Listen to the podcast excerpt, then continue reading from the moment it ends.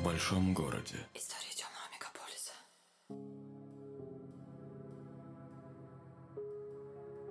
Частный сыщик Вадим Головин крепко связал тебя скотчем, чтобы рассказать кое-что интересное. В этом выпуске прозвучат сразу две увлекательные истории о похитителях спермы. Тема, конечно, не для детских ушей, но я буду деликатен как никогда. Обещаю. То, что вы сейчас услышите, только на первый взгляд кажется пошлым или забавным. На самом деле за каждым таким поступком скрывается человеческая драма. И прежде чем мы начнем, я напомню, что у нас тут не богадельня. Вы ступили на территорию темного мегаполиса, где одно зло борется с другим злом. Если ты тоже сменил розовые стекла своих очков на черные, добро пожаловать в мой маленький Готэм-Сити. Вступай в официальную группу «Нуар в Большом Городе» в социальной сети ВКонтакте. Подписывайся на Яндекс.Музыке и Apple Подкастах. И отправляйся со мной в путешествие по изнанке нашего бытия. Пошевеливайся, пока нас не замели. Начнем. История первая. О том, как я героически помогал одинокой даме забеременеть и что из этого вышло. Маленький спойлер. Той ночью нас было 4. Очередная моя клиентка решила впрыгнуть в последний вагон уходящего поезда. В свои 46 Татьяна собралась забеременеть от мужчины возрастом помоложе. Кавалер, почуяв недоброе, загасился. «Мне от него нужны только гены», — объяснила клиентка. «Вот, сами взгляните, какой красавец». Татьяна показала мне фото какого-то мужика. Спрашивает, ну как? Влюбился с первого взгляда, говорю. Сам вижу, что тетенька-то с приветом. Такие обычно неплохо платят, но конкретно выносят мозг. Поэтому призадумался, а стоит ли связываться вообще? А она мне бабло сует. Хорошо, дескать, заплачу, если поможете провернуть одну авантюру. Помогите, говорит, сперму его добыть. В каком смысле добыть? Испугался я. От такой просьбы мне стало как-то не по себе. Я ответил клиентке, что действовать моими руками в данном случае идея плохая. Татьяна начала убеждать в обратном. «Мне нужно, чтобы вы просто обеспечили меня материалом, а дальше сама все сделаю». «Сама это как? Не могу я взять в толк. Сдается мне, без мужчины с такой задачей справиться очень трудно». «А вот и нет», — отвечает. «Для этого нужен обычный шприц». Тут я вообще растерялся, не зная, как реагировать. Шутить или проявлять сочувствие к человеку. Даже не представляю, кто надоумил дамочку прибегнуть к такому способу. Татьяна создавала впечатление не глупой и не бедной женщины. Вела собственный бизнес. И вот такие шутки шутить изволила. Клиентка сказала, что собирается набрать жидкость в шприц и впрыснуть в саму себя. Вдаваться в прочие детали я уже не стал. Все говорю, что могу предложить. Это внедрить девушку в круг общения этого человека. И дальше она просто выполнит роль курьера. Все это соберет и доставит вам. Есть у меня свой маленький штат барышень легкого поведения, которых я задействую в различных авантюрах. Например, когда через постель нужно получить доступ к некой информации или кого-то скомпрометировать.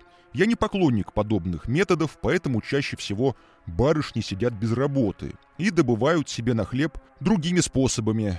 Вебкамом или эскортом. В общем, скользкая эта тема, не хотелось бы углубляться. Я подобрал барышню на роль исполнительницы, и мы приступили к выполнению боевой задачи. Внедриться к объекту оказалось не так уж сложно. Парень был молодой, смазливый, часто тусил по барам и прочим увеселительным заведениям. Наживку он заглотил мгновенно, как голодный налим на подледной рыбалке. За барную стойку к нашему спермодонору подсела девушка. Закрутился флирт и так далее. Дальше, согласно плану, парочка заселилась в гостиничный номер, чтобы там поразвлечься. И в том же отеле, только этажом ниже, сняла комнату моя клиентка. В интересах конспирации мы расположились подальше друг от друга. Будет довольно странно, если парень увидит, как его спутница после секса убегает в соседний номер и там что-то делает. Мы все продумали буквально до мелочей. Даже выдумали пароль для нашего агента. Девушка должна была постучать в дверь номера моей клиентки и на вопрос «Кто там?» ответить «Это соседи, не шумите, пожалуйста».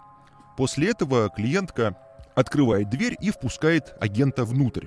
Поначалу все шло как надо.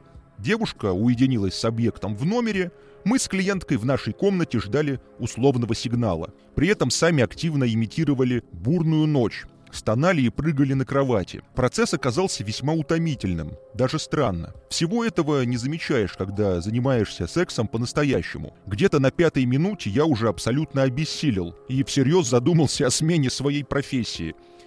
Учитывая, что в последнее время частный сыск не приносит мне достаточное количество денег, народ малость, знаете, поиздержался на фоне той самой безоблачной жизни, о которой нам постоянно вещают дяденьки в пиджаках. Время идет, а девушка наша все не появляется. Вдруг слышу в коридоре какой-то шум. Подхожу, значит, к двери, прикладываю ухо, узнаю знакомый голос. Наша барышня объясняется с каким-то мужиком из соседнего номера. «Значит, — говорит, — это не вы шумели». «Нет, — отвечает, — я сам только что засиделся». Леди пошла долбиться в другие двери. Видимо, так старалась, что забыла номер нашей комнаты. Я уже сам выглядываю. «Здравствуйте, — говорю, — наверное, мы шумели». Она такая: «Ой, точно!» Протягивает мне шприц. Я своими руками эту гадость трогать не стал. Зову клиентку. Татьяна видит, что шприц практически пуст. «Как же так получилось?» — говорит. «Все, что смогла собрать», — объясняет девушка. Ну и, видимо, пока искала нужную дверь, немножко вытекла. Клиентка все это дело взяла, побежала в ванную, вскоре вернулась. «Знаете, — говорит, — надо еще попробовать. Одного раза будет недостаточно, слишком уж малый объем». «Ладно, — отвечаю, — попробуем снова». И тут происходит нечто. Девушка опять долго не появляется. Потом слышу стук в дверь. Клиентка спрашивает: «Кто там?» В ответ молчание. Точнее сказать, мычание. Ко мне, конечно, закрались некоторые подозрения, но я не думал, что такое в действительности возможно. Открывать не пойми кому, честно сказать, страшновато. Вдруг девушка наша сдала или спалилась, и там за дверью стоит этот мужик в полотенце и с недовольной рожей. Клиентка спрашивает опять: «Кто там? Что нужно?» Самое дурацкое, что в двери не было глазка. В некоторых отелях двери номеров оснащены глазками. Стоило, видимо, сразу ехать в такой отельчик. Наконец слышу знакомый голос: «Это соседи, вы очень шумите». Мы с Таней открываем и видим такую картину. Стоит наша барышня, рядом с ней администратор гостиницы и охранник. Те по видеокамерам увидели, что какая-то баба второй раз ломится в чужой номер. Пришли с вопросами, дескать, что происходит у вас. Девушка ответить не может. Ни нам, ни этим. Стоит, словно воды в рот набрала. Как бы выразиться корректнее? В общем, несла она биоматериал тем способом, которым добыла. В итоге не донесла. В момент ответа все это дело ушло в желудок. Можно было, конечно, все это поместить в шприц. Только он оказался всего в единственном экземпляре и был сразу же выброшен клиенткой после использования. Я был несколько шокирован. Ну, по крайней мере, деньги мы заработали хорошие. Впервые я поднял бабла на том, что помогал женщине забеременеть. С точки зрения законодательства это, наверное, ближе к сутенерству. Поэтому, если вас пригласят в гостиницу поразвлечься, задумайтесь, не подстава ли это? И, возможно, в соседнем номере сидит и стонет во весь голос частный сыщик Вадим Головин. Обычно, друзья, на моей памяти люди занимались тем, что воровали друг у друга детей. Теперь же они воруют детей еще не родившихся. Надо всерьез подумать о том, чтобы включить такую услугу в свой прайс-лист. Вторая история покажется вам еще более безумной, чем эта. Там просто полнейший трэш. Ко мне за помощью обратилась тоже состоятельная и не очень молодая москвичка по имени Ирина. «Хочу, — говорит, — чтобы меня заказали киллеру».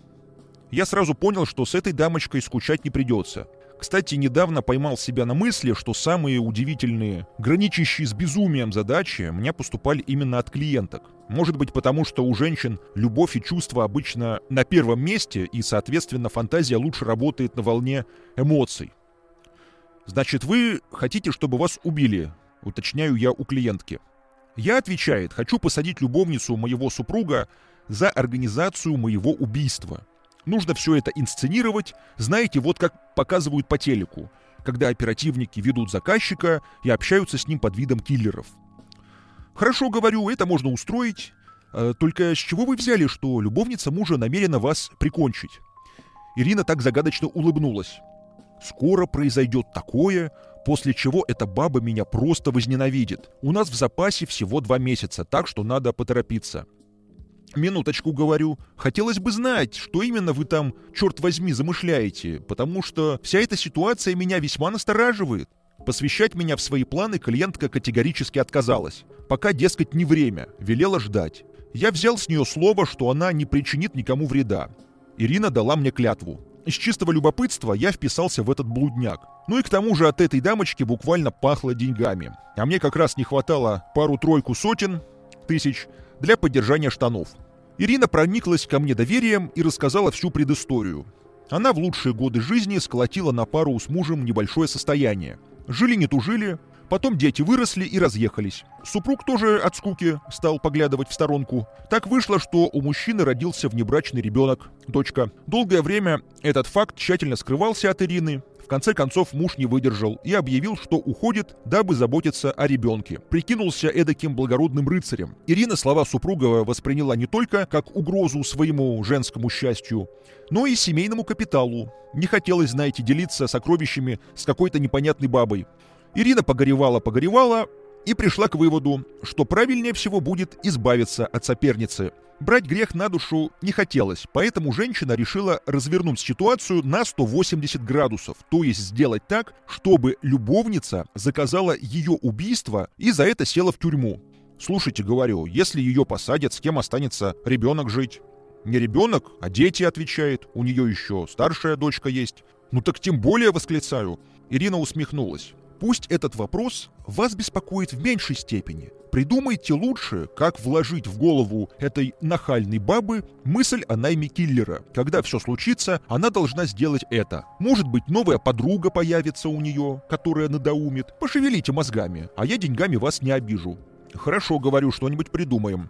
Светлана, так звали соперницу моей клиентки, переехала в Москву из Ростовской области, еще будучи молодой и красивой барышней. В столице пользовалась успехом у мужчин, в итоге осталась вдвоем с дочерью. Работала Света торговым представителем, но после рождения второго ребенка фактически была связана по рукам. Она не посещала спортзалов, саун, увеселительных заведений, то есть внедриться к ней было невозможно. Я израсходовал уйму времени на слежку, но не нашел подходящую точку входа. Лимит времени был исчерпан. Тут клиентка вышла со мной на связь. «Час пробил», — сообщила Ирина тревожным голосом. «Выкладывайте, — говорю, — уже, что вы там натворили». Она рассмеялась. «Поздравьте нас! Мы с супругом стали родителями троих замечательных и здоровых деток. Итого теперь у нас 5. «Слушайте, — говорю, — что-то запутался я в потомстве вашем. Плодитесь вы с такой скоростью, словно средств контрацепции еще не изобрели». «Все просто», — сказала она. Я воспользовалась услугами 3 суррогатных мамочек. «Муж, конечно, не знал, — спрашиваю». «Естественно, — отвечает. — За сердце схватился, когда сказала. Бесился, не разговаривал, но дело сделано». «А баба его как отреагировала, — спрашиваю». Ирина очень обрадовалась вопросу. «Тоже, — говорит, — в шоке. Мой 2 недели у нее дома не появлялся. Я это точно знаю. Та уже планы сидела, строила, а тут такой поворот. 3 новорожденных против ее одного. Просчиталась мадам. Не на ту напала. Только, боюсь, Вадим, все это ненадолго. Мы же с вами планировали иначе, помните, что она киллеров мне наймет? Выходит, план наш провалился». Признаться, такого поворота я тоже не ожидал. Это был шах и мат. Только пешками в этой игре были дети. Когда-нибудь правда вскроется, и они узнают, что не были желанными. Родились не от любви, а на почве маминой ненависти к другой женщине. Клиентка так и не раскрыла мне свой главный секрет, как именно ей удалось собрать нужное количество биоматериала для проведения процедуры. Потом, разбираясь в похожей истории, я познакомился с врачом частного центра репродуктивной медицины. Доктор рассказал мне, что материал приносят в чем только можно. Баночках, скляночках, прямо в контрацептивах, но обычно уже негодный или даже перемороженный в морозилке. Ну еще те грамотеи ведь собирают. Вообще, знаете, я люблю говорить с врачами с глазу на глаз, за стаканчиком горячительного. Узнаешь много нового. В общем, я предложил своей клиентке план «Б». Для этого мне пришлось углубиться в подробности личной жизни Светланы, той самой любовницы. «Сдается мне, — говорю, — не одна вы, Ирина, за спермой охотитесь. Я тут кое-что выяснил интересное. Отец старшей дочери Светы весьма состоятельный человек, да еще сын бывшего замминистра. У мужчины своя семья, дети. Ничего не напоминает? Что же касается Светы, на нее оформлены 3 квартиры, 2 из них расположены на Садовом кольце и 3-я, поскромней, в Кузьминках. Не думаю, что простая тетя сама на все это добро заработала. И последнее. Я ни разу не видел, чтобы отец старшей девочки навещал ее, но при этом он регулярно звонит Светлане, вот только трубку она не берет, игнорирует. Клиентка слушала молча, кивая время от времени. «Я все поняла», — сказала она в итоге. «Света так зарабатывает на жизнь, на мужиках. А я лично понял еще кое-что. Того папашу стоило взять в союзники. Я вышел с ним на контакт под видом сотрудника органов опеки. Он очень удивился, сказал, что уже давно пытается добиться встречи с дочерью, но все напрасно. Я предложил ему помощь, прийти на дом с полицией, приставов подключить. Но тут он резко включил обратку. Не надо, дескать, а то будет только хуже. И вообще, мы тут со Светой договорились, что я дам ей денег, и все наладится. Я понял, что версия моя подтвердилась. Позже несколько людей в штатском окружили мужа моей клиентки, когда он шел проведать свою внебрачную дочку. «Здравствуйте, мы из полиции». «Что случилось?» – удивился мужчина. «Вы в курсе, что старшая дочь Светланы уже пару лет не видела своего отца?» Мужчина не удивился. «Знаю, потому что он ее бросил». «Вы заблуждаетесь», — сказали ему в ответ. «И мы здесь по заявлению от отца, который даже не знает адрес, где скрывают его ребенка». Мужчина остался стоять в растерянности, с пакетом продуктов и упаковкой подгузников, понимая, что он был обманут дважды — любовницей и женой. А там, где обман, любви, конечно, не может быть. Это «Нуар в Большом Городе», и я, его ведущий, частный сыщик Вадим Головин. Я вернусь очень скоро. И напоминаю, подписывайтесь на мой подкаст на Яндексе, Apple. Вступайте в группу ВКонтакте. Я также есть на Facebook. Жду вас на территории темного мегаполиса.